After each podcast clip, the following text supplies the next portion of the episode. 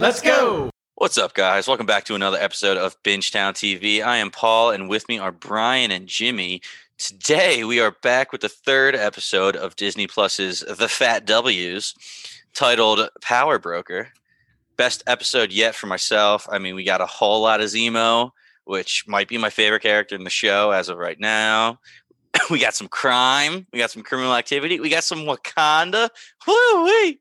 Yeah, this is a really good episode. I said this in the WandaVision podcast. I was actually a little worried for Falcon and Winter Soldier just because WandaVision had so much hype and Falcon and Winter Soldier wasn't being talked about that much. And WandaVision was being talked about as so new and refreshing. And people were worried about Falcon and Winter Soldier going back to the formulaic MCU stuff. But like I've been saying in the last episode, the formulaic MCU stuff is comforting right now. I freaking love it this has been such a good show. And I don't even know, I don't know if this is a hot take or not, but I was really into WandaVision for the things that I just kept hoping to happen. And it was like theories and theories and theories were just so fun. But this show is just, I am just in it. Like I, mm. I am watching it and I'm loving everything about it. I still did love WandaVision, but for for now, I I'm really enjoying Falcon Winter yeah, Soldier. Just enjoying the rides. Exactly yeah. what you're saying. I like how I like the pacing of it so far. How they're kind of for a lot of things they're just putting the pedal to the metal. Like I was just like, oh, okay, Zemo's in prison. Even if they want to like link up with him, how is that going to work? And they they told it all in a flashback. Like it yeah. was an off-screen thing of them breaking him out. It just kind of happened, and boom! Within ten minutes of this episode starting, Zemo is part of the squad. I thought that was awesome. Uh, Sharon Carter, she's just in this place. Um, uh, what's it called? Marzipur, Madripoor, Madripoor, Madripoor. She's just here, you know. That we got her now, so it, the pacing has been great. And yeah, like you guys have said, this is very strong episode, probably the best of the first three, and it's just great to see Zemo. I really love the actor, the character. Mm. We were talking about it last game. I, I, just love the methodical villains who are playing chess when everyone else is playing checkers. And I can tell that's exactly what's going on. Real yep. quick, you just said last game instead of last. Did so, I really? um, but but yeah, I agree with everything you guys are saying. I I love how they're just kind of going pedal to the metal because they are giving us the how and the why, but they're just like, all right, no bullshit, and like Zemo's in prison. Next scene, Zemo's out. Like, yep, right, bang, bang, bang, and it's it kind of makes me wish that I just didn't watch any episodes until they were all out, and I just banged through them, just like it's one extra long like movie like Sam and Bucky's own like Infinity. Avengers. Hey man, we are Bingetown TV. We love binging. So, I, uh, I mean, that's that's a thing that that's a big debate for people. Whether nowadays people like to just throw it all at once in one season, or if they like the week to week. It's an interesting debate to have, and I don't know if we need to have it now, but yeah, I was gonna say that could be like a twenty minute exactly tangent that we go off of. So I, I don't even want to open that bag of worms right now. Yeah, I'd have to write all my thoughts down. but all right, I'm down to jump into it if you guys are. Let's yeah, let's do it. do it. Yeah, so right away, opening scene, we get this GRC Global Repatriation Council commercial. It says like basically we're here to help you, like reset, restore, rebuild. And they kept saying the phrase like get things back to the way they were. And I think that's going against, you know, everything Karli is standing for, which is she doesn't want things to go back. She doesn't want the same people in charge. She wants a new world where everybody's just equal. So it's it's like a weird. Eh, I kind of see where you're coming from, but at the same time. Keep, I just keep thinking what a massive undertaking that would have to be for like one unified organization to be responsible for what am I trying to say? Redistributing like citizenship and supplies to all these people that essentially just came back into existence after a yeah. five year blip, that would be a Herculean undertaking. Yeah, literally reacclimating half of the entire world. Which, okay, their hypo- uh, hypocrisy. The hypocrisy is evident right away because after this commercial ends, where it's like, we're here to help you, it just cuts to this GRC van, door opens, it's Walker and Lemar First thing he says, don't give them a second to delete, shred, or breathe. So there's that ferocity that you guys were talking about. Mm-hmm and it's like okay these guys are storming into this house like choking people out like against a wall breaking all their shit like how is this helping them i we understand this is their the little section mm-hmm. of the grc that's supposed to keep things stable but they literally just look like you know dictators yeah and so this was the same place and the same German guy that was harboring Karli from episode two, I believe. So Yes. Johnny and Lemar are clearly on Karli's tail. They're only a few weeks behind her. But John has a scene where he pins up the German guy and says, he gets his face spat at, and he says, Do you know who I am? And the guy's like, Yes, I do. And I do not care. Yeah. There is no respect put on Johnny Walker's name. Nobody respects him as the new cap. And I love it. Agreed. And you know, if Steve Rogers got spit on, he would be like, listen, man, I know where you're coming from. Please, let's talk about this. Okay. Johnny Walker, I was actually expecting Johnny Walker to rough him up more. Yeah, I thought he was going to beat him up more. Look, it's if you have to remind people, like, look at me, do you know who I am? And that's how you get respect. That's no way to get respect just on the title alone. There's there's nothing besides the fact that he is Captain America that is commanding respect. It's it's such a great line when he said, like you said, Brian, when he says, I know who you are and I do not care. hmm Yeah, Steve would have like gotten a chair, turned it around, sat on it back. So you're a little upset. Let's go through why. No, definitely Walker is not up for this task. One thing cool though, Lemar is like a translator. I don't know how many languages he knows, but that's sweet. I like him Mhm. more because of that. I did notice that. He just whipped out German on the spot. Yeah. World- more worldly guy than I thought he was. So then Lemar and Walker outside. They're basically debating whether or not to continue pursuing this. Lemar is saying, like, yo, we tried everything we could. There's nowhere else to go. Karli is out there providing food and shelter. Like, that creates loyalty. I think we're going to have a really tough time tracking her down. Why don't we let this go? And Walker's like, fuck no, I really want this let's just bet on somebody with a better hand. So basically, their great investigation skills is to just tag along behind Sam and Bucky and see whatever they get and piggyback Yeah. off of that. And you know that if Johnny Walker doesn't turn heel by the end of this and is still in some way either Captain America or maybe he doesn't have the shield anymore if Sam or Bucky take over, but he's still a US agent. Eh? You like what I did there? US agent. He's gonna try to take credit for what they do, and you know it. You know, he'll be he'll be tailing them and try to take the credit. Johnny Walker's costume is looking very similar to the U.S. agent costume from the the comics. It's less and less like uh, Captain America. It is interesting that Johnny Walker's I love how we're calling him Johnny Walker too.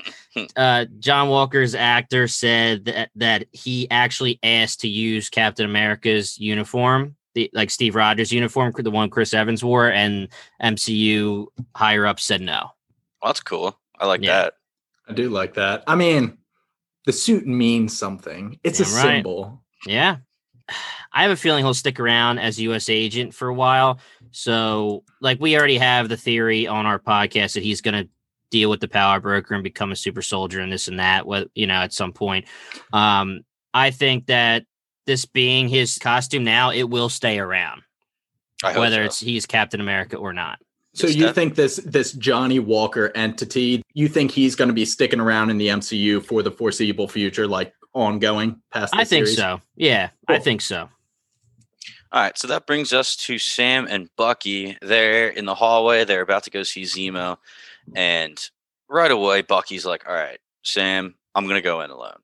And And what did I- we say? We Oh said my- that was going to happen. I was just like, "Come on, dude! If I was Sam, there was no way I would ever let that happen." He was like, "Oh, come on, you're an Avenger. You know how he feels about Avengers." But it's like, bro, like it, it's just too risky. Yeah. Well, And you know how risky it is because he started the conversation the right way. Literally, first thing he tried goes in, doesn't say hi, doesn't say how you doing. He goes right into the the sequence of words. Yeah. Um, so Bucky, you know, leans up against the glass. Yeah, that won't work on me anymore. I know. I just wanted to see the new how the new you reacts to the old words, and something is still in there. So It's interesting that he said that he still sees something in there and it's dormant, whether he's messing with his mind, like Brian said, and he's playing that chess, or if he still thinks that, you know, Winter Soldier's in the back of his head. It's it's a, it's an interesting thing to think about. Hey, I agree with Zemo. I think there is a little something something that's still lingering in Bucky. I mean, you can't completely forget about that history Oh, with yeah. him. You know, he's still got that monster inside him. Uh, I also like that Zemo apologizes to him. He he just says straight up, for what it's worth, like I'm sorry. uh, wasn't personal. You were just a means to a necessary end. Yep. Mhm. Yep. Like whatever. And I was just gonna say Bucky doesn't even react to that. He's just like, hey, right to the chase. Somebody recreated the super soldier serum, SSS. Um, I need to find out who. And instantaneously, Zemo figures it all out. He's like, You're assuming Hydra has something to do with it, and you're desperate, so you came to me. That's so weird. I'm like, Dude, no wonder you kept showing the chessboard in your cell. You are just a genius. Luckily for you, I know where to begin. So this dude, already yeah. This dude is too dangerous. You can just tell from that conversation he figured out everything, the whole reason behind why Bucky was here right now. It Mhm. If this guy gets resources to start operating off of, whew, he's danger. But I love him so much. Yeah, Uh, I, I thought it was going to be a little bit longer of a conversation, and we do flash to one little to a little bit longer of it after we see Sam and Bucky talking, but it was still really, really good. Yeah. So and then we do get the cut to Sam and Bucky talking, and they're in this this garage. They have flashlights. It's dark, and Sam is up in arms about Bucky's apparent idea to break Zemo out of prison. Bucky must have said like, "Hey, I want to break him out of prison." Hmm. Sam is having none of it, and Bucky Bucky's just like, "Can I walk you through a hypothetical, Sam? Let me let me walk you through a hypothetical." And Sam already knows that he did something. He's like, "Buck, what did you do, dude?" And this is where we get the flashback of Bucky breaking Zemo out of this this prison in Berlin pretty effortlessly. He starts like a jailhouse fight, which puts it into lockdown protocol, and then Zemo gets out of his cell, kicks some guard's ass, pulls the fire alarm, and gets out in the chaos. Um, and then we have Zemo in the flesh walk into the garage, and Sam is pissed. Yep. that was perfectly well, perfectly done. Perfectly done. I mean, Zemo watching him just be smart and finagle his way through the crowd, and then as soon as Bucky gets done telling Sam, Zemo walks in. That's just it. Just shows how smart he is. Um, to go back just to the beginning of of you know the the escape, which by the way, Bucky is a genius and he's he's a schemer if he's able to draw that plan up quickly. So the first thing Bucky says to Zemo is, uh, "What's that you're reading?" Zemo says Machiavelli. First of all, I can only assume it's The Prince, right, B. Toms? The Prince by Machiavelli. Yeah, right. That's the only thing. Um, thank you, Mrs. Graham. AP Euro. And the second thing to do with that, why did he ask? Because the scene that we see next is Zemo walks over to the book, opens it up, and he has a security badge to, Yeah. to scan through. So did Bucky, using his superhuman perception, see that that book was just a little mislodged and it had a fat card in it? And he assumed that Zemo already had a card? That's the only thing I could think of. I'm honestly, I took it like he, Bucky's got it in there somehow, and he was telling him what's the book. So it was just like a hint to go check your book out. You know? Hmm. Yes, I, I thought Bucky had planted it, not that Yeah. Zemo had already acquired it. Yeah, I hope that we get a further explanation because from as far as we could tell, they were completely sealed off. He couldn't slip anything through. So Bucky would have had it done it before, but then that doesn't make sense because they just started this plan to go see him. Yeah, I mean the sequence is a little bit weird because obviously we have Bucky and Sam. Sam goes off while Bucky goes in to talk to him. Or I guess we're assuming that this is at a later time that Bucky breaks him out, a mm. second, or is it the first time? Bucky had this plan the whole entire time. Well, it shows Bucky getting escorted out of Zemo's cell by a guard. He walks down these Mhm. steps from that exact time, drops down the note in front of the guard or the prisoners to make them fight. That exact moment. So the fight breaks out. So so when Sam and yeah, Bucky so went then to it visit has him, to be. yeah, it, it happened at the exact same right after. Honestly, So uh, Bucky had to have had the plan in motion for before any of it, but before he even showed up with Sam. Yeah, I just saying. don't know how he slipped him the key card. Is is where Yeah, I'm still yeah. lost. he that yeah. But There's nonetheless, either- he does. Yeah, well, there's only two options. It's either Zemo somehow stole it and Bucky saw that he had it because he's a beast, or Bucky slipped him the car somehow. Yeah. That's the only two Yeah. things I can think of. But anyway, that that had me rewinding and replaying the scene like over and over. It's like figuring it Same out. here. Yeah, I, that was the one part that just didn't click with me. But nonetheless, Zemo walks into the garage and he immediately starts saying, like, if I may, and they both say, No, you don't say shit. Yeah. Apologies. Um, so Bucky brings out or excuse me, Bucky brings up how Sam stuck his neck out for Steve once back in the day by supporting him when he didn't sign the Sokovian Accords. And he's like, hey, I'm asking you to stick your neck out for me again. And Sam's on board. So I mean, now we got a squad. Yeah, we talked about this last episode. This again is testing how much Sam trusts and loves Steve because for anybody that's not Steve, Bucky is the Winter Soldier. You know, they were on the run for two years together. You know, Bucky was part of the whole Civil War situation where they obviously got to bond a little bit. But for the most part, you're talking to, you're saying, hey, trust me, I'm going to break out this major, major villain, and I need you to have my back, bro. And it's basically all on Steve giving Bucky the, you know, his Credibility. credit, credibility. His Exactly. stamp of approval. Yeah. Yeah. Yeah, well, that I'm- stamp of approval carries a lot of weight. I mean, it's Steve Rogers who commanded that kind of respect, you know? Yeah. Yep. And this is when we get a the late title sequence. I was digging it. I like that they gave us a whole lot of story before perfectly throwing Mhm. in the fat W's. So anyway, uh cuts to Sam and he's saying like, "Yo, so our move is to commit Grand Theft Auto." They're in this huge garage with all these cars. You can tell from all these different generations. And Zemo's like, "Oh no, these are mine. They're a collection for my family over generations. You know, I spent years hunting people Hydra recruited to, you know, recreate the serum, um, because once it's out there, someone create an army of people like the Avengers." And he goes on to say, "I ended the Winter Soldier program once before. I have no intention to leave my work unfinished." Yeah, they didn't comment on that at all when he said, I have no intention to leave my work unfinished. Yeah. I think That's that, a little surprising. I know. I agree. I uh think that they, I mean, Sam knows that this is a very sketchy plan. You know, I, I, I guess it's just in the back Yeah. of both of their heads. And you know, you know, soon as Zemo gets a chance, he's gunning for them too. Or Or because he's had chances this episode. That's what It's I was I'm gonna- say, and It's it's Yeah. it's weird. He's definitely. I, I am with you. I think he's still using them for his personal gain. I think he's he's got more that he needs from Sam and Bucky, but he did Yeah. have opportunities to to leave. Yeah, I I mean I I 100% thought that when he put the mask on, that was when he was dipping, yeah. you know.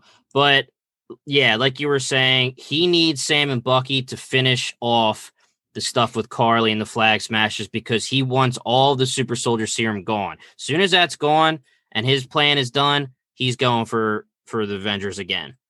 Yeah, bringing up that mask, it's this scene actually where he goes into the car and grabs it.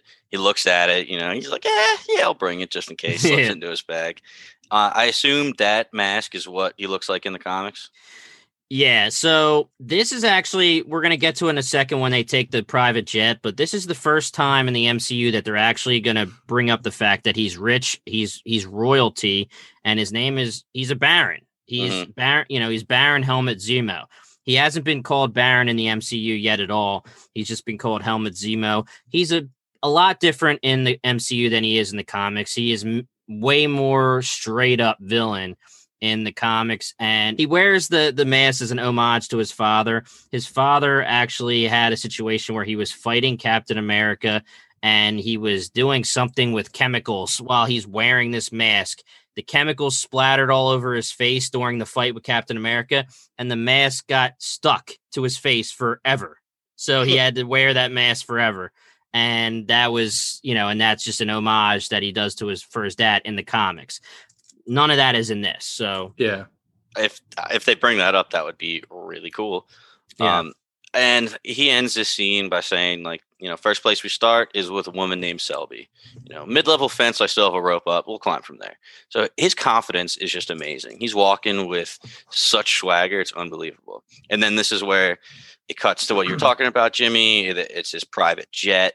And Sam's like, What the hell? So you were super rich? I was a baron. I was a royalty before you people destroyed my country. And this is where we meet Oeznik, the Hmm. fucking old 90 year old butler that's a sneeze away from breaking a rib. Yeah, and and also is this the is this where we actually get the scene where he's they're on the plane, or do we cut 1st Mhm. to another scene? Yeah, so nah, they go in the PJ. yeah, the scene where they're on the plane and Zemo's reading Bucky's list. Very, very interesting because he's on that list. Remember, we talked about the list in episode one, and he's actually on there. He didn't bring it up, but it was it was funny to me that he's sitting there reading it, and Bucky was like, "No, no, no." Mm-hmm.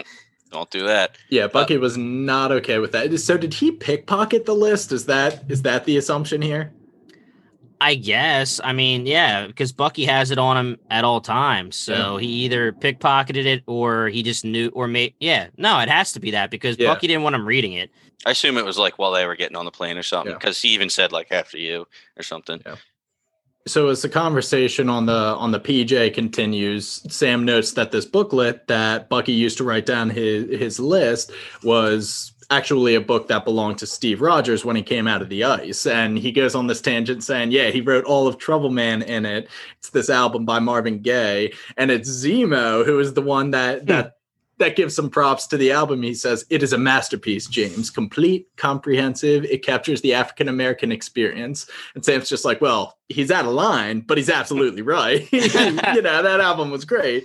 I Yeah. love this little squad together, man. Their Mm. their history is able to give them so many cool like one liners back and forth, and you know Zemo also just surprises me nonstop with like lines like that.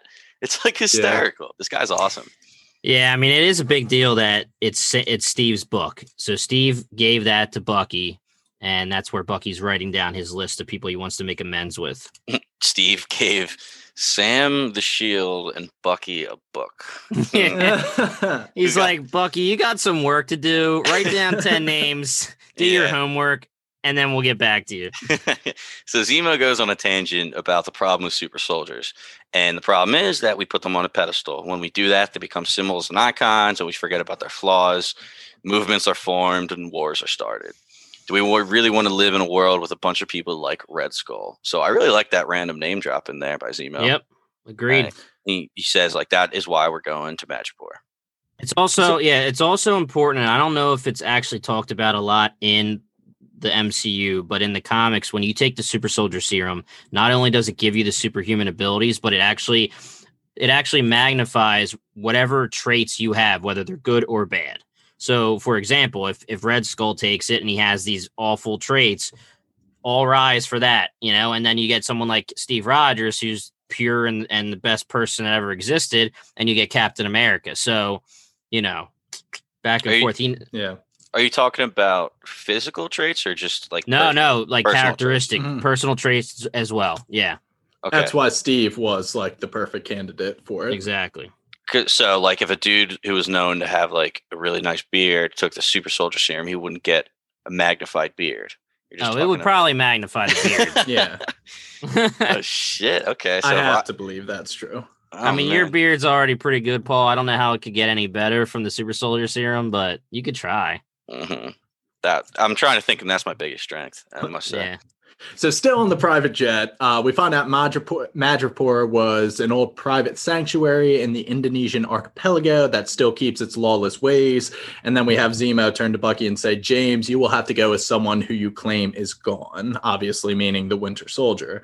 Uh, so then we get this quick scene flashing to Karli. Not a lot to dissect here. She's playing soccer in a GRC resettlement camp in Latvia and she goes upstairs you know there's there's a voice in the background saying you should spend time with her. Uh, there's not much time left. Uh, she'd want that. And we see karli's just holding the hand of I, I thought it was her mother off the top of my head but holding the hand of a dying woman in like a Mhm. hospital bed.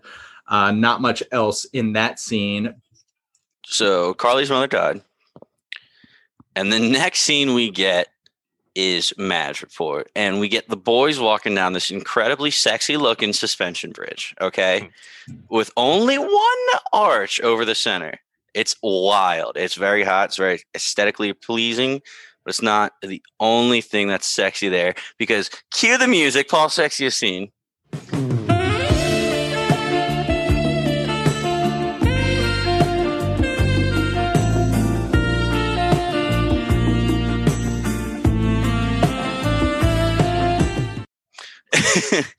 Are you kidding me? Like these three men look like savages in a good way. I mean, you have Bucky looking great in the leather, flaunting the vibranium on arm. Then you have Zemo looking unbelievably fresh in a long coat with the fur collar popped. And then you got Sam's on Sam's ensemble just looking unbelievably clean. And in the words of Barney Stinson, dude, he suited up. Like it was, they looked great. Um, so, you know, they go in to the scene and Sam's like, all right, we have to fix this. I'm the only one who looks like a pimp. Yeah. And Zemo's response to that is only an American would assume a fashion forward black man looks like a pimp. And I'm like, fuck yeah, Zemo. Let's break these stereotypes. Um, so he says, like, you're looking exactly like the man you're supposed to be playing, the, sophist- the sophisticated, charming African rake named Conrad Mack, aka the Smiling Tiger. He has a bad nickname, but he does look like me. Um, and this is where Zemo goes, You smell that? It's Madripoor. We're here. And then Jimmy, you got some some lowdown about what Madripoor is in Madripoor, Madripoor in the comics, correct? Yeah, so let's start off. I love Paul's sexiest scene being this because, like you said, they're all looking so badass.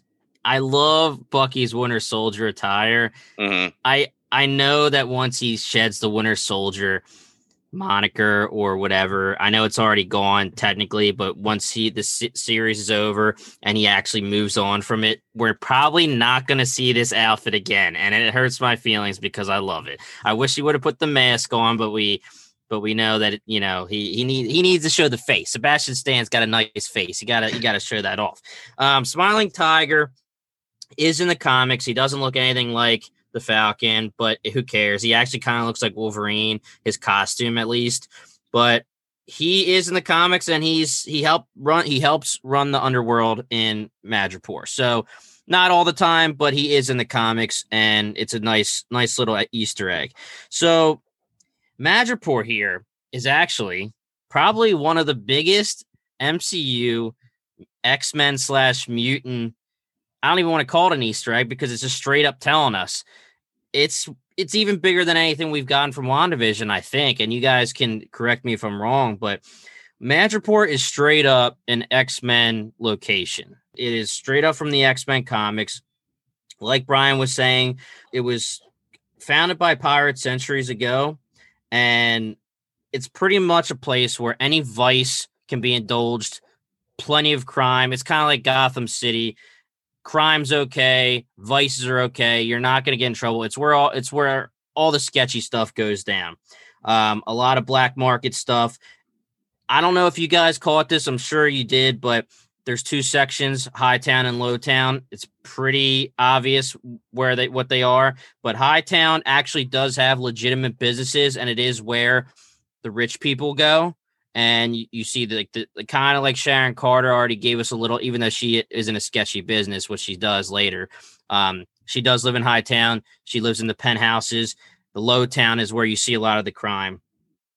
Another crazy thing about this is that this is Wolverine's favorite vacation spot.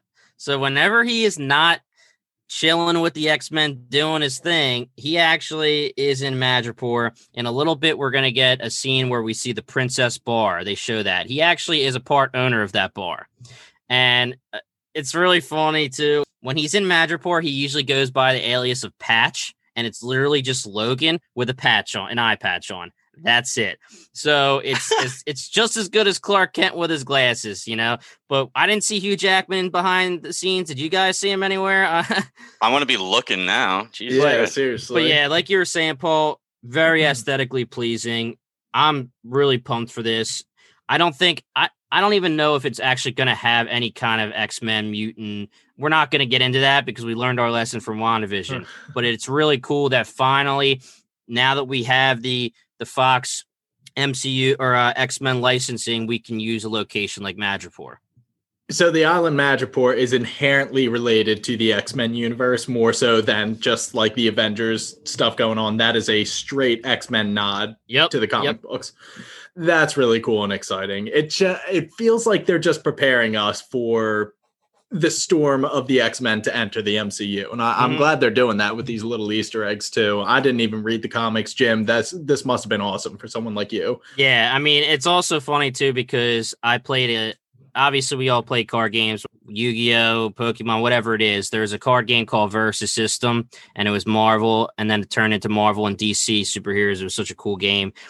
There was Madripoor was a, a card, and that was one of the first times because I didn't know Madripoor in the comics.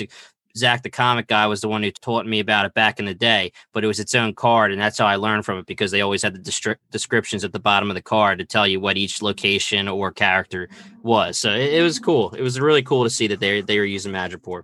That's awesome. And I like how they broke it up into High Town and Low Town. And I love that little line Zemo has. Oh, that's Low Town, not a bad place if you want to visit, but we're going the other way. and Sam hits him with a let me guess, no friends in High Town.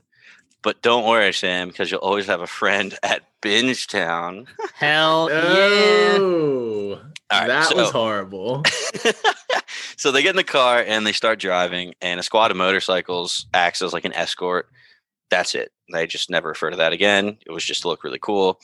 And like I said it before, every time they turn a corner, the place just is very aesthetically pleasing. It just looks like a really cool place where a lot of crime happens. Mhm. Um, so they walk into a club, guns everywhere, drugs everywhere, being like sold, bought, uh, money being handed back and forth. Um, soundtrack playing is great. It's some some foreign rap, but it was totally fit. And then they walk into this random bar, and Zemo right away he's like, "Bucky, like you must do everything I command of you, as if you are the Winter Soldier. We are, you know, in character." And there's people in the back of the bar saying, like, "Yo, hey, is that the Winter Soldier? Like, is he here?" So they're obviously starting a scene right away just by walking in. Yeah, and as soon as you see them walking in, and after he says, "You must do everything I say," you can hear Zemo in Russian say, "You know, what does he say? Winter Soldier comply or something? Ready to comply." That's mm-hmm. when you start getting the whispers because people are like, "Oh shit, Winter Soldier's here." it's so cool. Bucky can fall back in right away, and we'll get that coming up. Yeah. But how cool is this bartender, man? Walks up, he's just so chill. He's like, "Hey, wasn't expecting like to see you today, smiling tiger." Zemo comes up with something. Oh, his plans changed. Like we're here for business with Selby. Looks at Sam, the usual. Sam just doesn't say anything. Just he's got that, you know, mean look on and just nods. You're like, yeah, yeah. This guy goes in a jar behind the bar, grabs a live snake, cuts it open. I don't, I don't know what he grabbed in there. I don't know what it was, if it's snake liver or something. But tr- anyway, it's disgusting. Drops it in a shot and gives it. And Zemo is just gassing it up. He's like, ah, smiling tiger, your favorite. He's like, ah, you have to drink this pussy. and you know, and you know, Zemo's got the vodka straight up. Oh yeah, the easy stuff. Yeah, Yeah, call it snake juice. That's uh Tom Haverford's specialty drink from Parks and Rec. Yeah, if you recall, yeah. So snake juice we have here. hell yeah. And I Uh, liked how I liked how Zemo said, "Cheers, Conrad." Uh, yeah. it's, it's a smiling tiger beforehand.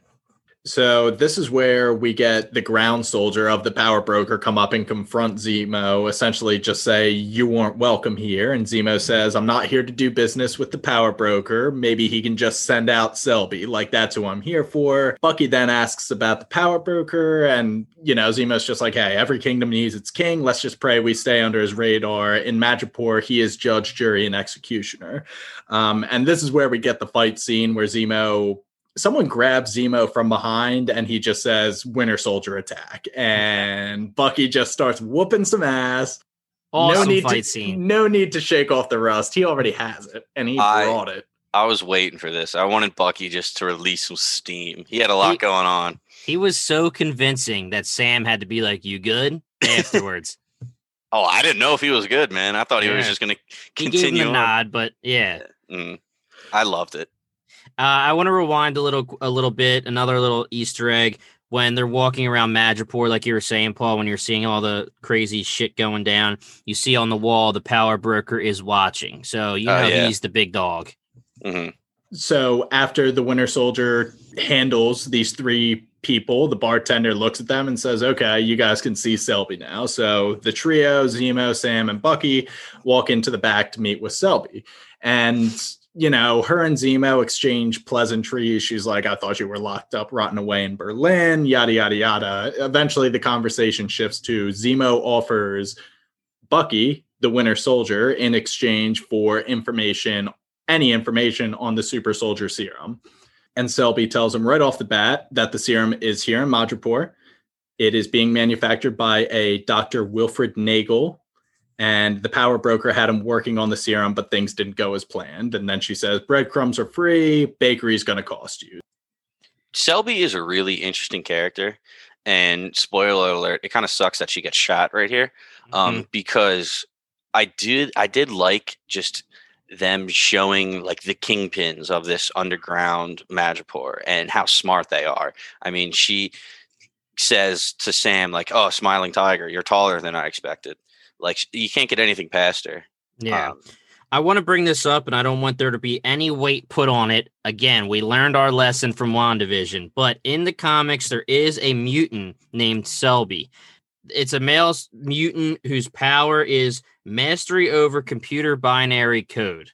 Okay. And Paul, I think you brought this up as like a cool Kat Dennings. Uh, remember when we said, what if she gets an ability? And you're like, oh, what if she's like really computer savvy with a mutant ability?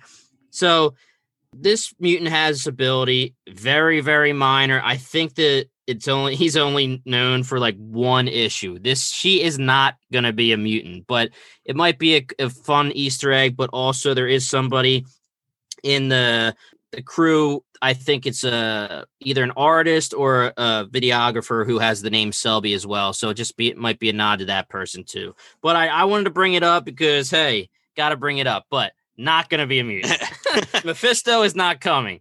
but if there are mutants, you heard it here first. Yeah.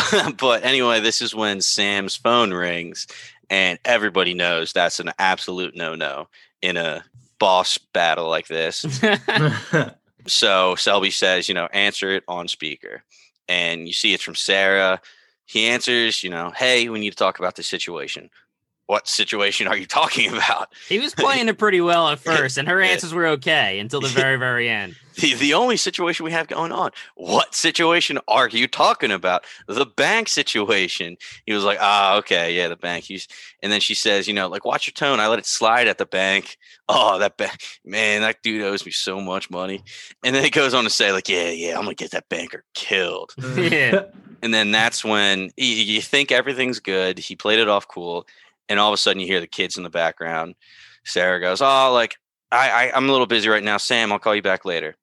Selby immediately, Sam, who's Sam? Like fucking kill them. Yeah. That's when the bullet comes in through the window and hits Selby right in the chest. Like Zemo says later, they got a guardian angel looking after him. So they're able to brawl their way out of there.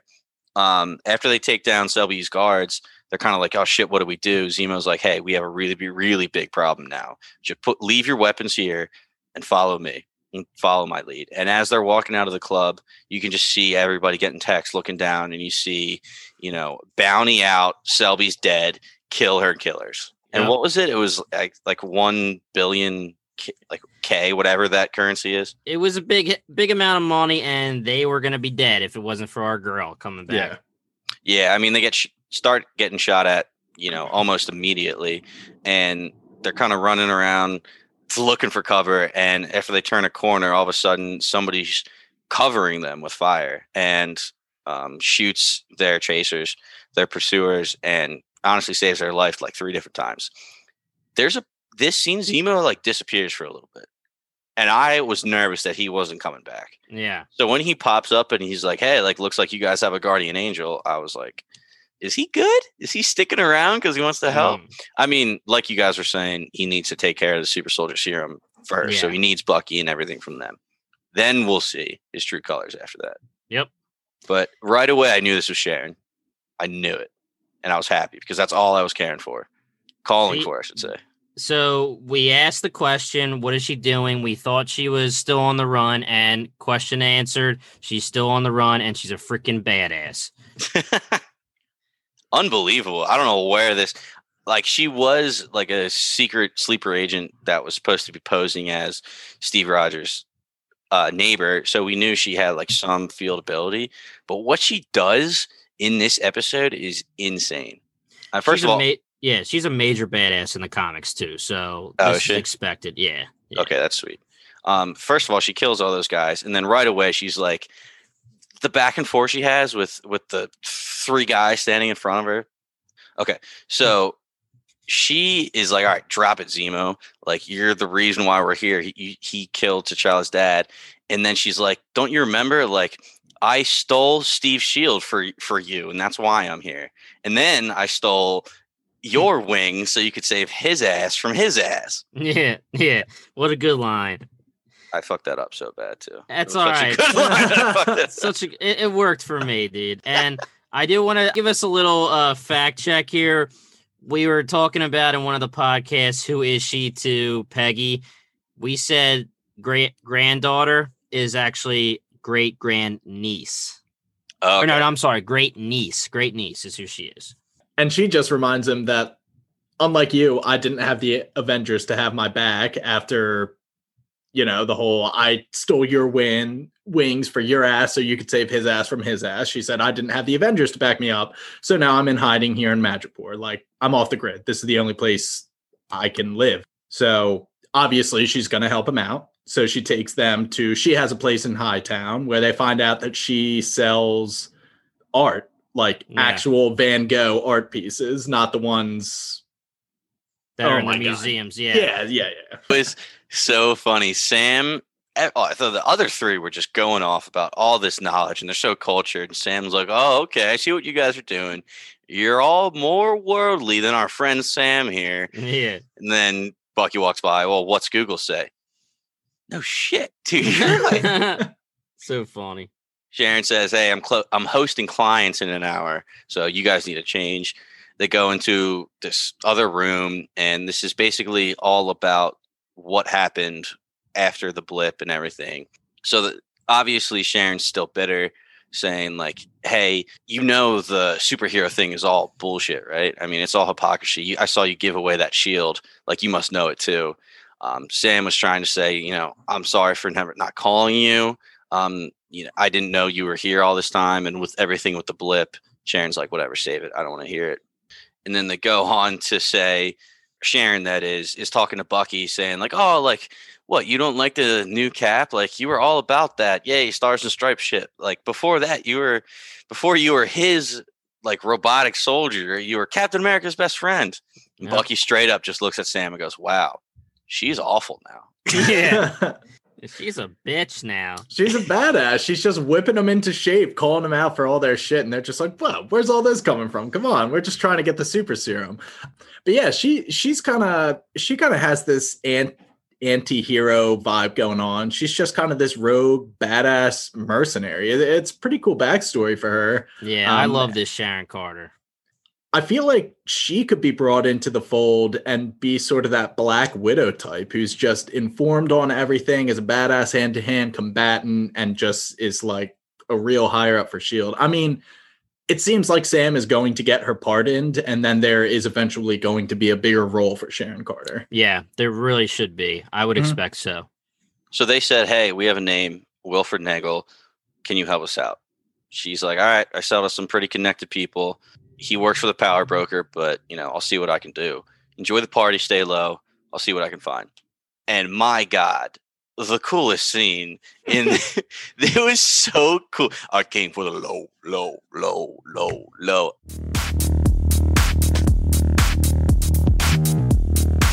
I came for the low, low, low,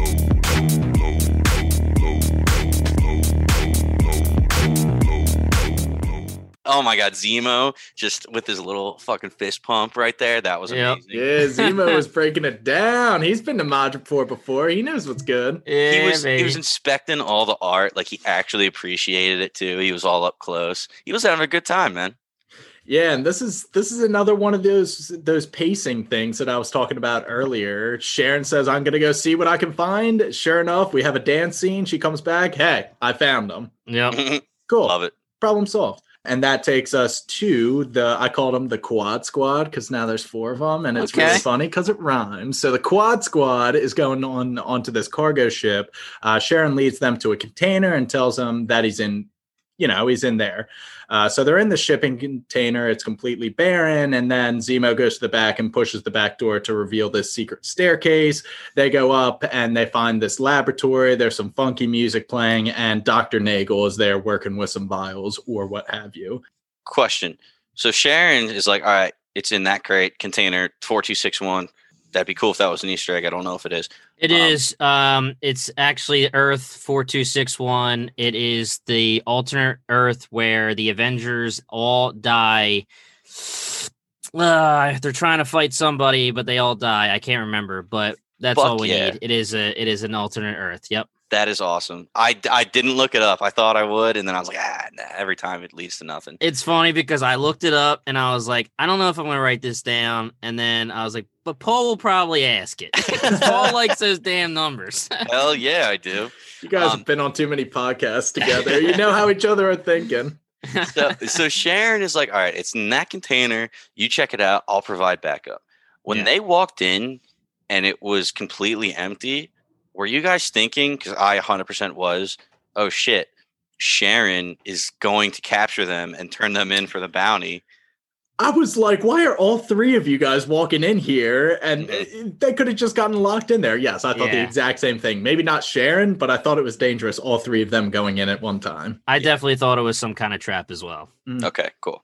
Because I was sweating. And yeah, this is where you know the the Dr. Nagel conversation comes into play. Reveals a lot of things. Uh, While this conversation is going on, I'll let B Toms get through that. But while this is all happening, bounty hunters are just flooding in, trying to get to Selby's killers, and Sharon is just taking care of every single one of them. So like, badass. I like she did she know what she was signing up for? Did she know she was going to get shot at or killed when she was like, "I'll help you find"? I don't think she gave a shit because she knew she could handle whatever it was. Yeah, she she warns him in that conversation. You don't want to mess with the power broker or anyone associated with them. So she must have been aware of what, and she knows that that bounty's like these guys are the headhunters wanting the bounty, Mhm. and she knew what was going to happen. She was warning them the whole time. You need to get the hell out of here. She just was ready for it, man. She's not Fuck it. messing around. She took down what, like seven, eight bodies or something like that. Hell yeah. Unbelievable. It also seems like when she drives away, her her driver or whatever, she says, We have a problem, actually a couple problems. So it seems like Sharon may have alternative interests in Yeah. Bucky and Sam and what they're doing for unrelated reasons that we don't know of yet. But it, it seems like there's a little bit more to Sharon's backstory of just being this rogue in Madripoor.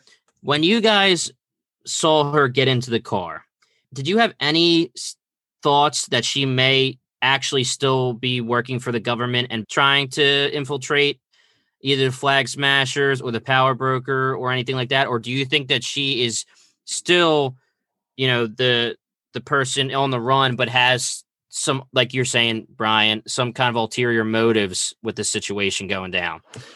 Well, So my my mind immediately went to still working with the government. I don't know if I could think that she's a sleeper agent still, but it, it did seem like she just that interaction, how she was talking to that person seemed like there was some governing body affiliation. Like she seemed very formal and serious and professional. Um, but I was actually worried for a second too. It, it could have went either way. For a second, I was worried that in the in the passenger seat was going to be our introduction to the power broker. Like I thought she was going to Mm. be working for him or something. And That that's would- why I thought it was a trap too for a little bit, but Yeah. she got them out of it. I immediately thought that she was working with somebody else. As B. Thomas was saying earlier, he had she has other interests, um, either with just the business of the super soldier serum in Magicor, Magipore, or you know, just related to those people in general. Um, Yeah. Now that you say that, I mean, I'm gonna be thinking that now. I'm like, all right, so she Yeah. is working with some higher up. Yeah. she also does have reason to want to help Sam and Bucky because they are offering her that pardons in the United States. But I, I'm kind of getting the feel that maybe she already settled out of pardons and she's working. You know what I mean? Yeah. I, I can't get a read on where on where she's at right now. There's definitely more to it than her being this rogue in in Magipore, like I said. You also have to wonder how what Bucky's affiliate Bucky and Sam's affiliation or standing with the government is if the government is actually John Walker and John Walker and them had that falling out. So if Sharon's working for the government, she might now be undercover with them or making sure Yeah. they're in, you know, on the right path. Something She's to think in- about. if she's in cahoots with John Walker and she calls them in to like get Bucky and Sam like and take all the credit like right before they suc- I'll be so mad. I would hate that. I would hate that. I really would. But the biggest part I of like the episode, this, Sharon. Yeah, I do too. This badass one. But I, uh, arguably the most informative part of the episode is this talk with Dr. Nagel. Yeah. So B times. Yeah, you Our know, I- resident you know. I got a, I got a nice, nice paragraph here because it is loaded with a lot of good information. So he says, "I was brought into Hydra's Winter Soldier program to pick up their work after the five failed test subjects in Siberia. Uh, when Hydra fell, I was recruited by the CIA. They had blood samples from an American test subject with semi-stable traces of serum in his system. After much labor, I was able to isolate the necessary compounds in his blood. I was a god." I did what no other scientist since uh, Erskine was able to do, but mine was going to be different. No clunky machines or jacked up bodies. Mine was going to be subtle, optimized, perfect. Before I was able to complete my work, I turned to dust. Obviously, got swept up in the happening. Then, when I returned, it was five years later. The program had been abandoned, so I came here to Madripoor. Uh, the power broker was more than happy to fund the recreation of my work. I made 20 vials. He's asked how many vials he made. He made 20. And then he said, But Karli Morgenthau stole those. I can only imagine what the power broker has in store for that poor girl. He then continues to say that a couple days ago, Karli called him and asked if he could help a woman named Donya Madani who had tuberculosis. And that is assumedly uh, the same woman that we saw Karli with earlier. Yep. Yeah. So did you guys assume that the American he was speaking of was Isaiah Bradley there? Mm-hmm. Okay. Yeah. So in the com- comics, Dr. Wilfred Nagel is a scientist, same kind of thing, but he was actually part of the World War II experiments that we spoke about last podcast episode, where he was experimenting on hundreds of black soldiers, and he finally was able to get one soldier, Isaiah Bradley, to survive and become a super soldier. We're getting more Isaiah. So while you're going through that wonderful paragraph, Brian, we saw our boy Zemo looking for a gun under the yeah. under the table. So he finds it. I thought again, this is the heel turn. He does take out Nagel. Now we know that he's not messing with anyone that could create these super soldier serums. Sharon locks him up pretty quick though, man. She was like, get that, you know, she was done with that. But yeah, Zemo took him out. Yeah, I knew that was coming. I was waiting for it just because earlier in this episode, when Sam and Bucky got to the warehouse, how Bucky explained like why he wanted to break Zemo out of jail. It says, okay, he hates super soldiers. Um, so like he has an agenda. He might be evil, but at least he has a code. So Yeah. as soon as he said that, this is the number one thing Zemo sticks by: no super soldiers. Yep. So I knew it was coming. He's going to try to basically, like what he said earlier, finish his work, erase every trace. Yeah, so shit starts to hit the fan real quick. Like you said, Sharon runs in and tells them, hey, we are completely out of time. There's too many of these assassins outside. Zemo shoots Nagel, and then someone outside hits the shipping container with an RPG. So it's just chaos abound. Uh, they lose Zemo for a second in the explosion, and they have a gunfight with the remaining pursuing assassins. Uh, Zemo, meanwhile, puts on the mask and starts Mm. killing some of said assassins. He kind of like flanks around. And this was the opportunity in my head where I said, if he wanted to leave, he could have left. But Yeah. instead, not only was he just indifferent in the battle, he was taking out assassins and working for them. If, if, if he can be a good guy, I would freak because Zemo is so good as a character, and I love the schemers. But schemers, they they just tend to be villains. So uh, I'm not holding my breath. I definitely don't see him becoming a good guy, but he, like you said, he's such a good character, and he will. I really, really hope he is in it more after the season. I would kind of like for him to turn into one of those people with just, you know, the boundaries of their morality are a little bit gray, and he's not quite on the good side, but he's not on the bad side either. And it's it's like a situation like this when they needed someone who has information, they go to Zemo because Yeah. he's not a good guy, not a bad guy. He's just kind of Zemo. Yeah, In the warehouse, Zemo says, I think I'm invaluable. And Sam tells him to shut up.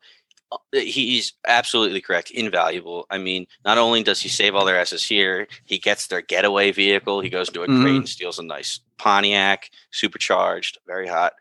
And Paul you know, sexy scene.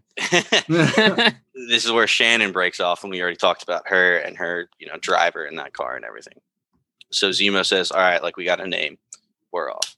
And that will take us to the next scene is Karli at the same GRC supply depot in Lithuania that we saw earlier in the episode. And she's talking with a friend kind of about like, is this how you saw your life ending up? Or she says, I wanted to be a teacher. He wanted to be something else.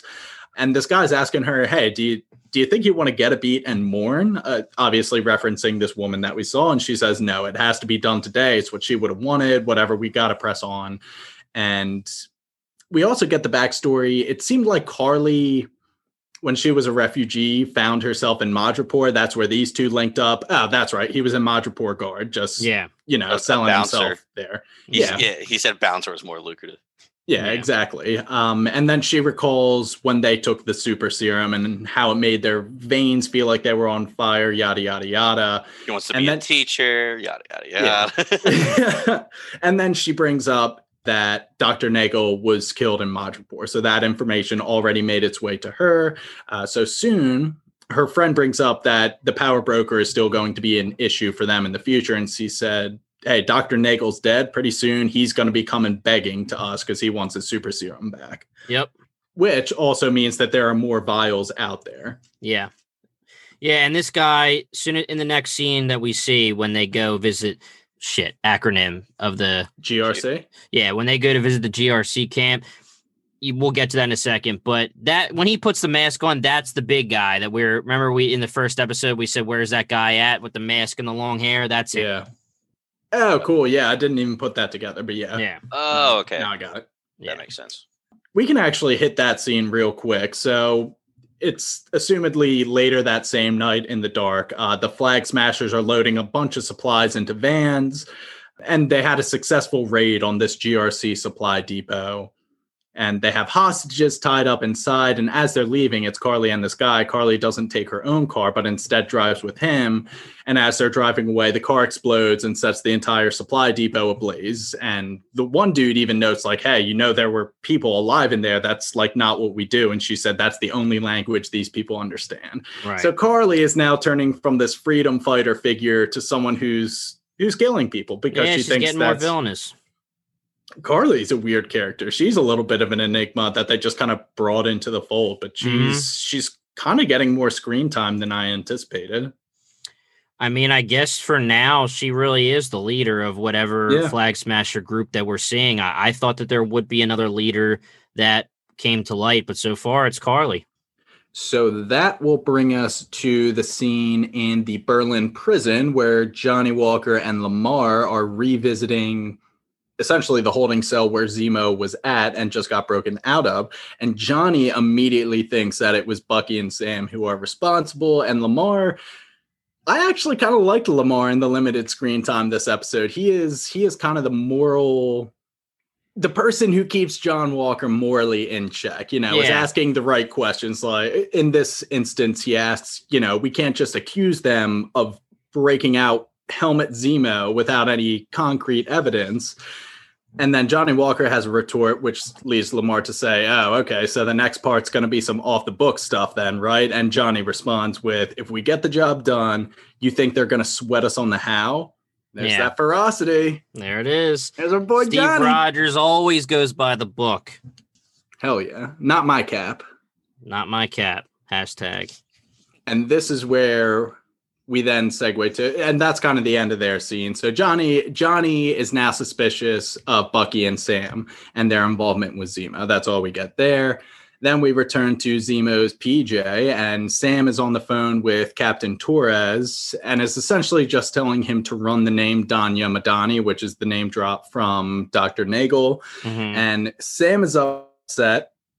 Once he hangs up the phone, Sam vents his frustrations with what Sharon obviously has had to deal with in the fallout of what they went through with Steve and how Isaiah was treated as a test sub- subject rather than a person. It's just kind of all getting to him at once, and he's venting his frustrations with it. And then he starts thinking that, hey, maybe I should have just destroyed the shield instead of giving it to the museum. And that kind of triggers Bucky. He immediately says, Hey, man, that shield represents a lot of things for a lot of people, myself included. We need a new cap. And if it ain't gonna be what or excuse me, we need a new cap and it ain't gonna be Walker. So before you go and destroy it, I'll take it from him myself. As we get closer to the end of this season, and if we think that one of them is going to be pick up the the shield, it doesn't have to be this episode, but soon, maybe next episode, we should discuss who we actually think should take the shield, whether it's Sam or Bucky. I do like. I think it was you, Brian, that said that you believe that they'll both take it up at the end of the season. Did you say that? Where you believe that, like, not necessarily like two Captain Americas, but they're just going to Mhm. agree that you know Johnny Walker isn't going to be the Captain America, but they'll both be in, in holding of the shield. I don't think if I if I said exactly that, but I said so- something to that effect. Yes, Yeah. they're both going to be supporting the mantle of Captain America, which Yeah. kind of contradicts the idea that one of them would assume the role of Captain Right. America. Right. And yeah, let's not go too deep into Yeah. it. That that would be a great conversation point for the next episode. Is which one of those two would be the better man? What I did say last episode is that both of these two have a lot of growing up before either of them is even close to ready to be Agreed. Captain America, and I still think that's true today. So after Bucky and Sam have that interaction, Zemo comes out with some food for them. I thought that was funny. He's just coming out carrying plates of cakes or whatever, and Sam already gets a call back from Torres uh, saying that you know the name found a match. He he ID'd Donya Madani, and this woman was found dead in Riga, Lithuania. So Madani's dead, uh, but now they say okay. Maybe that's where Karli was. They put that together. So they're headed to this place, Riga, Lithuania, to check in and see if Karli left any any tracks or or clues to where she might be. And Zemo says he has a place to go, but then he also says, you know, I, I'm a little bit excited to come face to face with this Karli person. There's an admiration there. Yeah, I like to see him have a conversation with her before he freaking shoots her because you know he doesn't want her to be around. So I actually immediately thought Karli is obviously young. You know, she's pretty young to be the leader of a terrorist organization or something like that. And Zemo doesn't seem too pissed at her, but rather interested for how that interaction's going down. What if Zemo kind of wants to bring this chick Karli under his wing and have her be his right hand man? And all, then the flag smashers could then be his muscle. Obviously, Zemo can't do it all by himself. Yeah, I actually I remember bringing up in episode one me thinking that he was going to be the leader of this Flag Smashers. Yeah. Now, after these three episodes, and obviously going back to his MCU movie appearance, he's so against the Super Soldier Serum.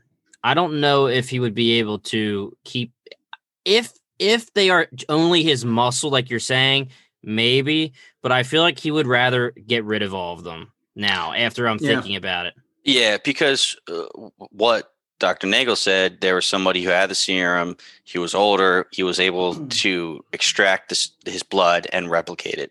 So, if any super soldier is left alive, then the work will be able to be reproduced. So, his probably probable goal is to kill everybody, including Yeah, Bucky. and the fact that yeah, exactly. And the fact that Karli or any of the other super soldiers are super soldiers, he would have to be worrying at all times someone's going to try to take over for him. you know, usurp his his leader position. I do also like, sorry, this is a sidebar that I forgot to bring up when I was doing the Dr. Nagel paragraph, but he said that his was more optimized and there would be no muscle juicing involved. And that explains why Karli is, you know, a relatively petite young Yeah. woman instead of like a jacked human being. You know what I mean? yeah. That was cool. It- it's a different serum. And he said like no clunky machines. So you know when Cap, when Steve Rogers went in, he had that like Iron Maiden looking coffin Yeah. thing he had to go into. So this Yeah. is this seems like it's just a syringe. You shoot him up. Yeah. You Yeah, survive. that's- You're back good. back in Captain America the first Avenger when they had to give him the serum, they also had to shoot him with some kind of rays or something. Yeah. That's what the machine was for. So now none of that's needed. Just inject it, feel some fire in your veins for a little bit, and you're good to go. That makes a lot of sense too, because the flag smashers probably wouldn't have that available at their disposal, that kind Right. of machinery. So that uh, that feels a little bit of a plot hole that I didn't even think of really. Right. But that's all we have in the private jet. The next scene takes us to them not landing. They're already in Latvia. I'm sorry, this is Riga, Latvia. not Riga, Lithuania. I'm sorry for all our Lithuanian listeners. We do have some Lithuanian listeners, man. Let's so- go. Oh yeah, excuse me to all of our Lithuanian and Latvian listeners. It is Yeah. Riga, Latvia. We love a you. fantastic country. We love you. So in Riga, Latvia, Zemo recounts the tragic end of Sokovia. He has a little nod to its destruction, and then he's snappy with them, like, you guys haven't obviously haven't visited the memorial anytime recently. They're like, yeah, obviously not. And they arrive at the building, their destination, and Bucky immediately starts acting weird. He's just like, hey guys, I, I'm gonna go for a walk. Okay, you guys carry on without me. And he starts backtracking and he finds he picks up this small little metal orb or the this little ball and he starts following a trail of these balls. You know they're stuck on the ground on the sides of buildings.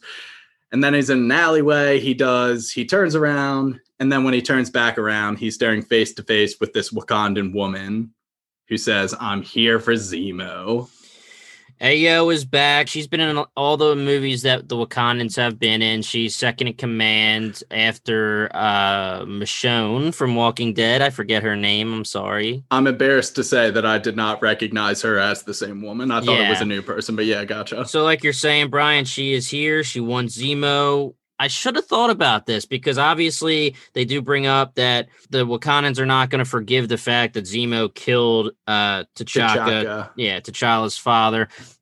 It's a really cool little sidebar that they're going to have the Wakandans um, added into this storyline. So Bucky's going to be dealing with some stuff, man, trying to keep Zemo alive until he needs him to be. You know, I don't. We don't know if the Wakandans want to just take him. They want to execute him, whatever. But they want them.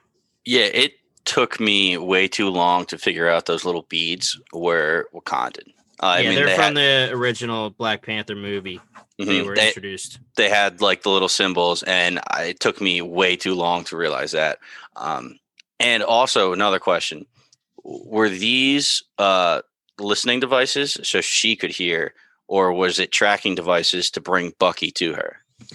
I think it was just her trying to get Bucky's attention so they could talk because we know that he has that relationship with, with the Wakandans. He's the White Wolf, so the White Mhm. Panther. Yeah, So, Mhm. um, yeah, I think she was just trying to get his attention. I would have to go back to Black Panther to see if you remember when T'Challa has it's in the early scenes of Black Panther. He has the beads on his wrist. It's a bracelet that he wears, and they can come off into, into individual beads. But I, I believe it's just her trying to get his attention. Okay. Gotcha. All right. We'll talk about a cliffhanger. Like, didn't even realize Wakanda was gonna come in and play a part here. Definitely should have thought about it. But I Well, you say you say cliffhanger here, Paul, but apparently Sebastian Stan says there will be a ridiculous cliffhanger next episode. So Uh, stay tuned. You know Okay. what? I'm not taking. I'm taking everything that these actors say with a grain of salt. I was promised a Luke Skywalker esque Yeah. reveal, so Sebast- I'm not buying it. Sebastian Stan says there will be a red villain in the next episode. He will look like the devil, and his name may be Shut up. Mephisto. no, you did not say that. You you tried. I was freaking out when you said red villain for a sec. is it Red Skull or is it Mephisto, bro? All right. Um, that's gonna bring us right into higher vibe. I ended up writing one up real quick. Uh, Okay. Jimmy, Jimmy, help me out real quick. Um, Sure. how do you pronounce her name? Oye, Oye, I think it's Ayo. Ayo. Ayo, Ayo, and Ayo. Teo. Ayo and Ayo. Teo. All right. Um, so this is gonna be higher vibe. I'm gonna say something. It might sound ridiculous, might sound reasonable. Jimmy and Brian will let me know. Um, first question. Uh, I already forgot. Oye, Ayo, Ayo. Ayo, Ayo. Hey, yo, come on. Ayo, okay. Ayo will join the little squad that we got building up here of Sam, Bucky, Zemo, and Sharon with whatever next mission heist.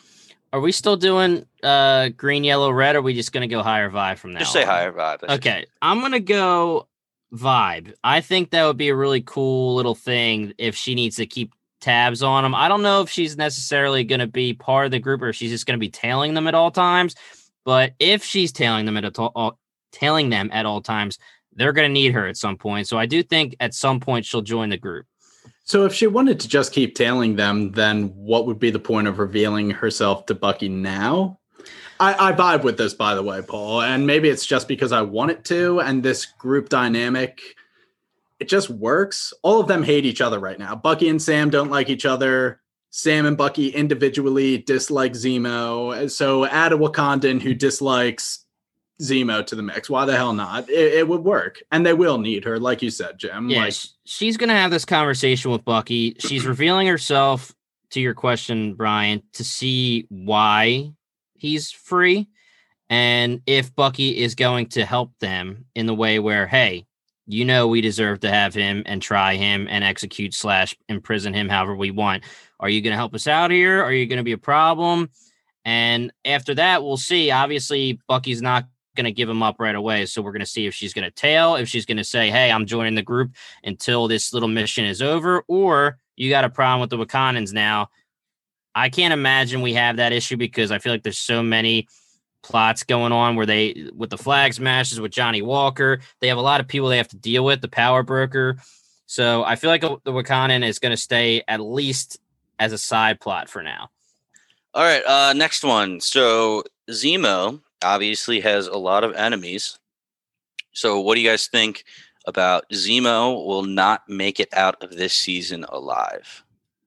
Oh, I'm gonna call you high just because I wish that he survives. I hope he survives personally. I love his character. Yeah, you're high. He's he's too just that type of villain. It's like a Gus uh Gus Fring in Breaking Yeah. Bad, which I guess they did kill him off, spoiler, but like it's just this type of guy does not die so easily. Yeah. So no, I don't I don't think he's getting taken out. Let me Well- just say, let me just, uh, Paul, you could jump in first. Okay, I was just going to list all the people that we know of so far.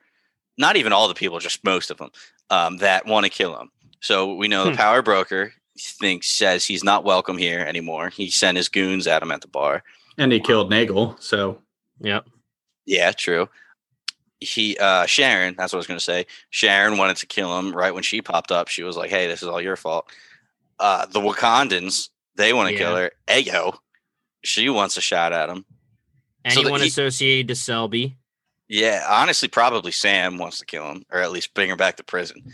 So there's he's surrounded by a lot of enemies. Yeah. The MCU, everyone loves these characters, but the one thing that we do hear a lot is they th- is they get a little slack for the cookie cutter villains that are usually just one and done or you know just like hey i'm a bad guy. Take care of me. Just like in the single single movies. This guy is so hey brian are we talking layers here bro?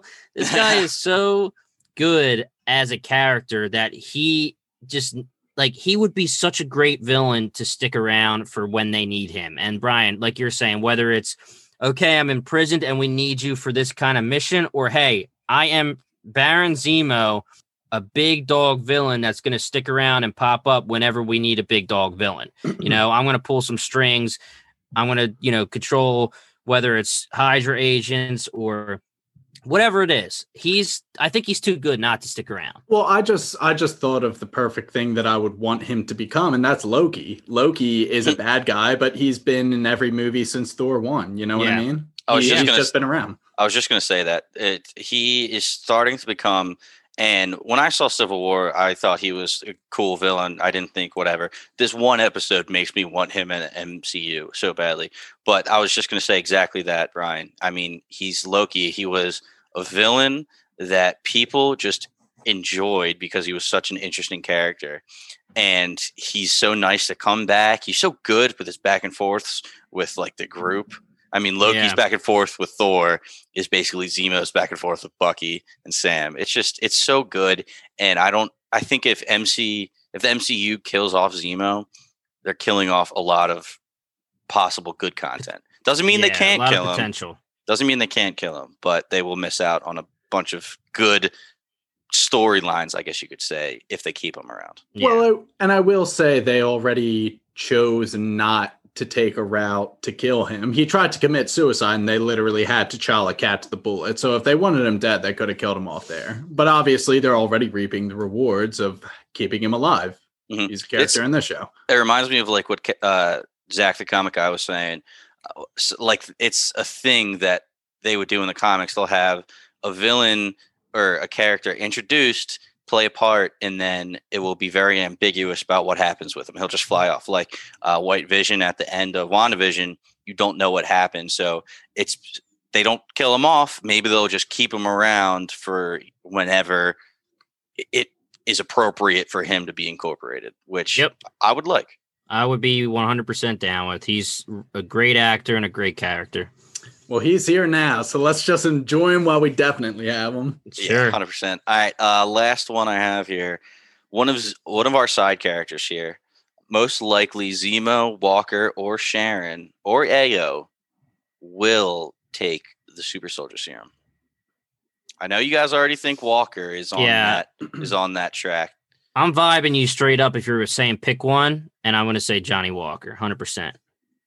Yeah, uh, I'll go vibe. Johnny Walker, uh, I think, is taking it. Do you think It- Zemo, Sharon, or Ayo, eh, like the possibility of them taking it? I don't think Ayo would take it unless she's Ayo, no. Um, Sharon, I don't think so either. Zemo would be a very, very interesting character uh, to think about if he would take it or not. You know, obviously he's so against it, but at the same time, if you can't beat him, join him. So maybe he could use that to make himself stronger so that he is.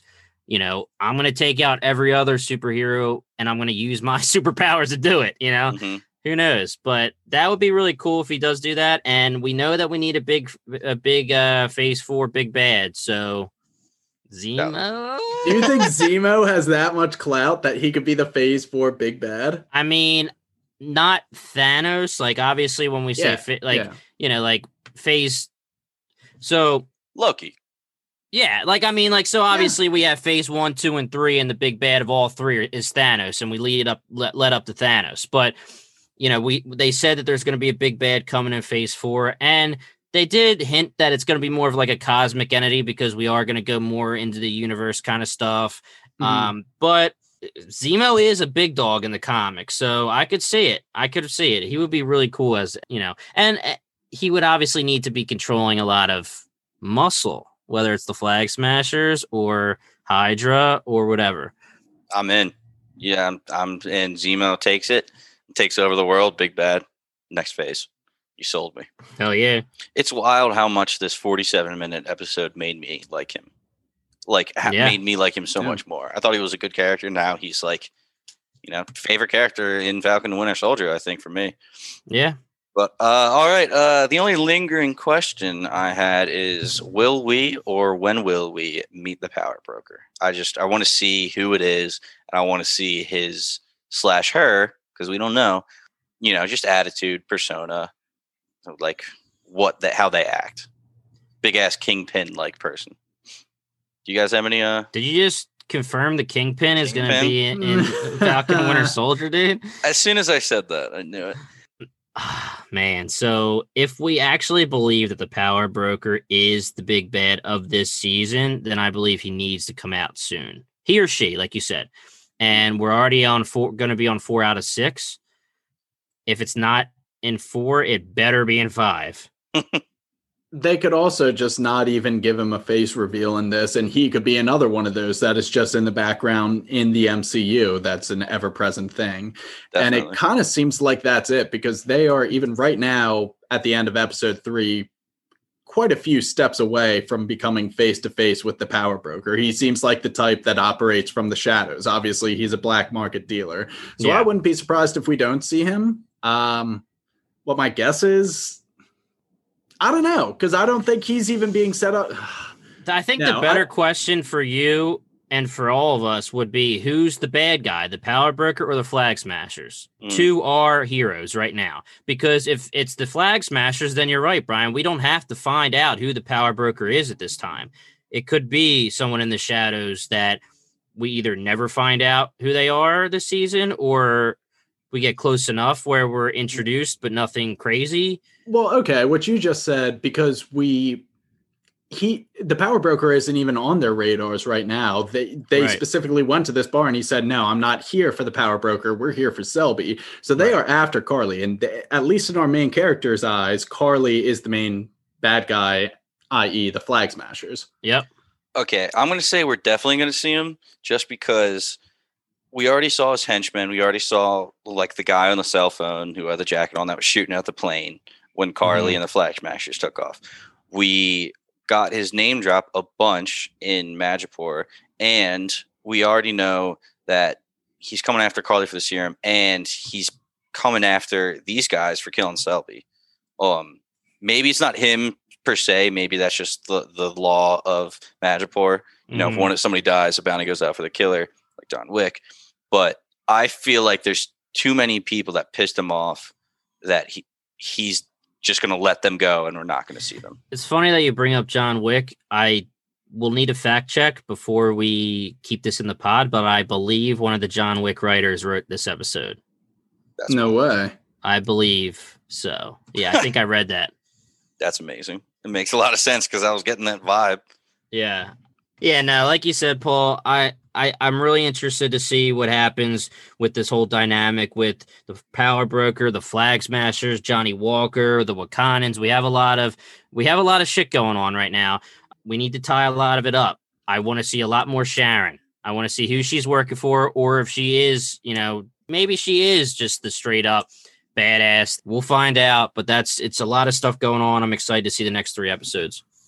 Yeah, I'm I'm really excited about the Wakandans specifically, and honestly, I'm I'm excited if we get a little bit of seeds into what the MCU's plans are post Chadwick Boseman. Honestly, if we, if we can get if we hear Wakanda, we we are down to Black Panther at the moment. Yeah, So yeah. R.I.P. Right. You know, a tragedy, but in the scope of the MCU, you know, the story has to continue. So I'm interested to see if we get any information. That Yeah. is a fantastic point that I did not even think of. The repercussions of Boseman's passing. Jeez.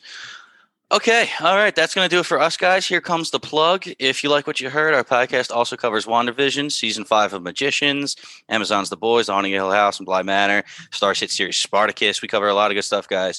Uh, if you're on the World Wide Web, give us a follow on Instagram and Twitter and hit subscribe to us wherever you get your podcast. Once again, we are Bingetown TV, and thank you so much for listening. I came for the low, low, low, low, low. You're listening to the Geekscape Network.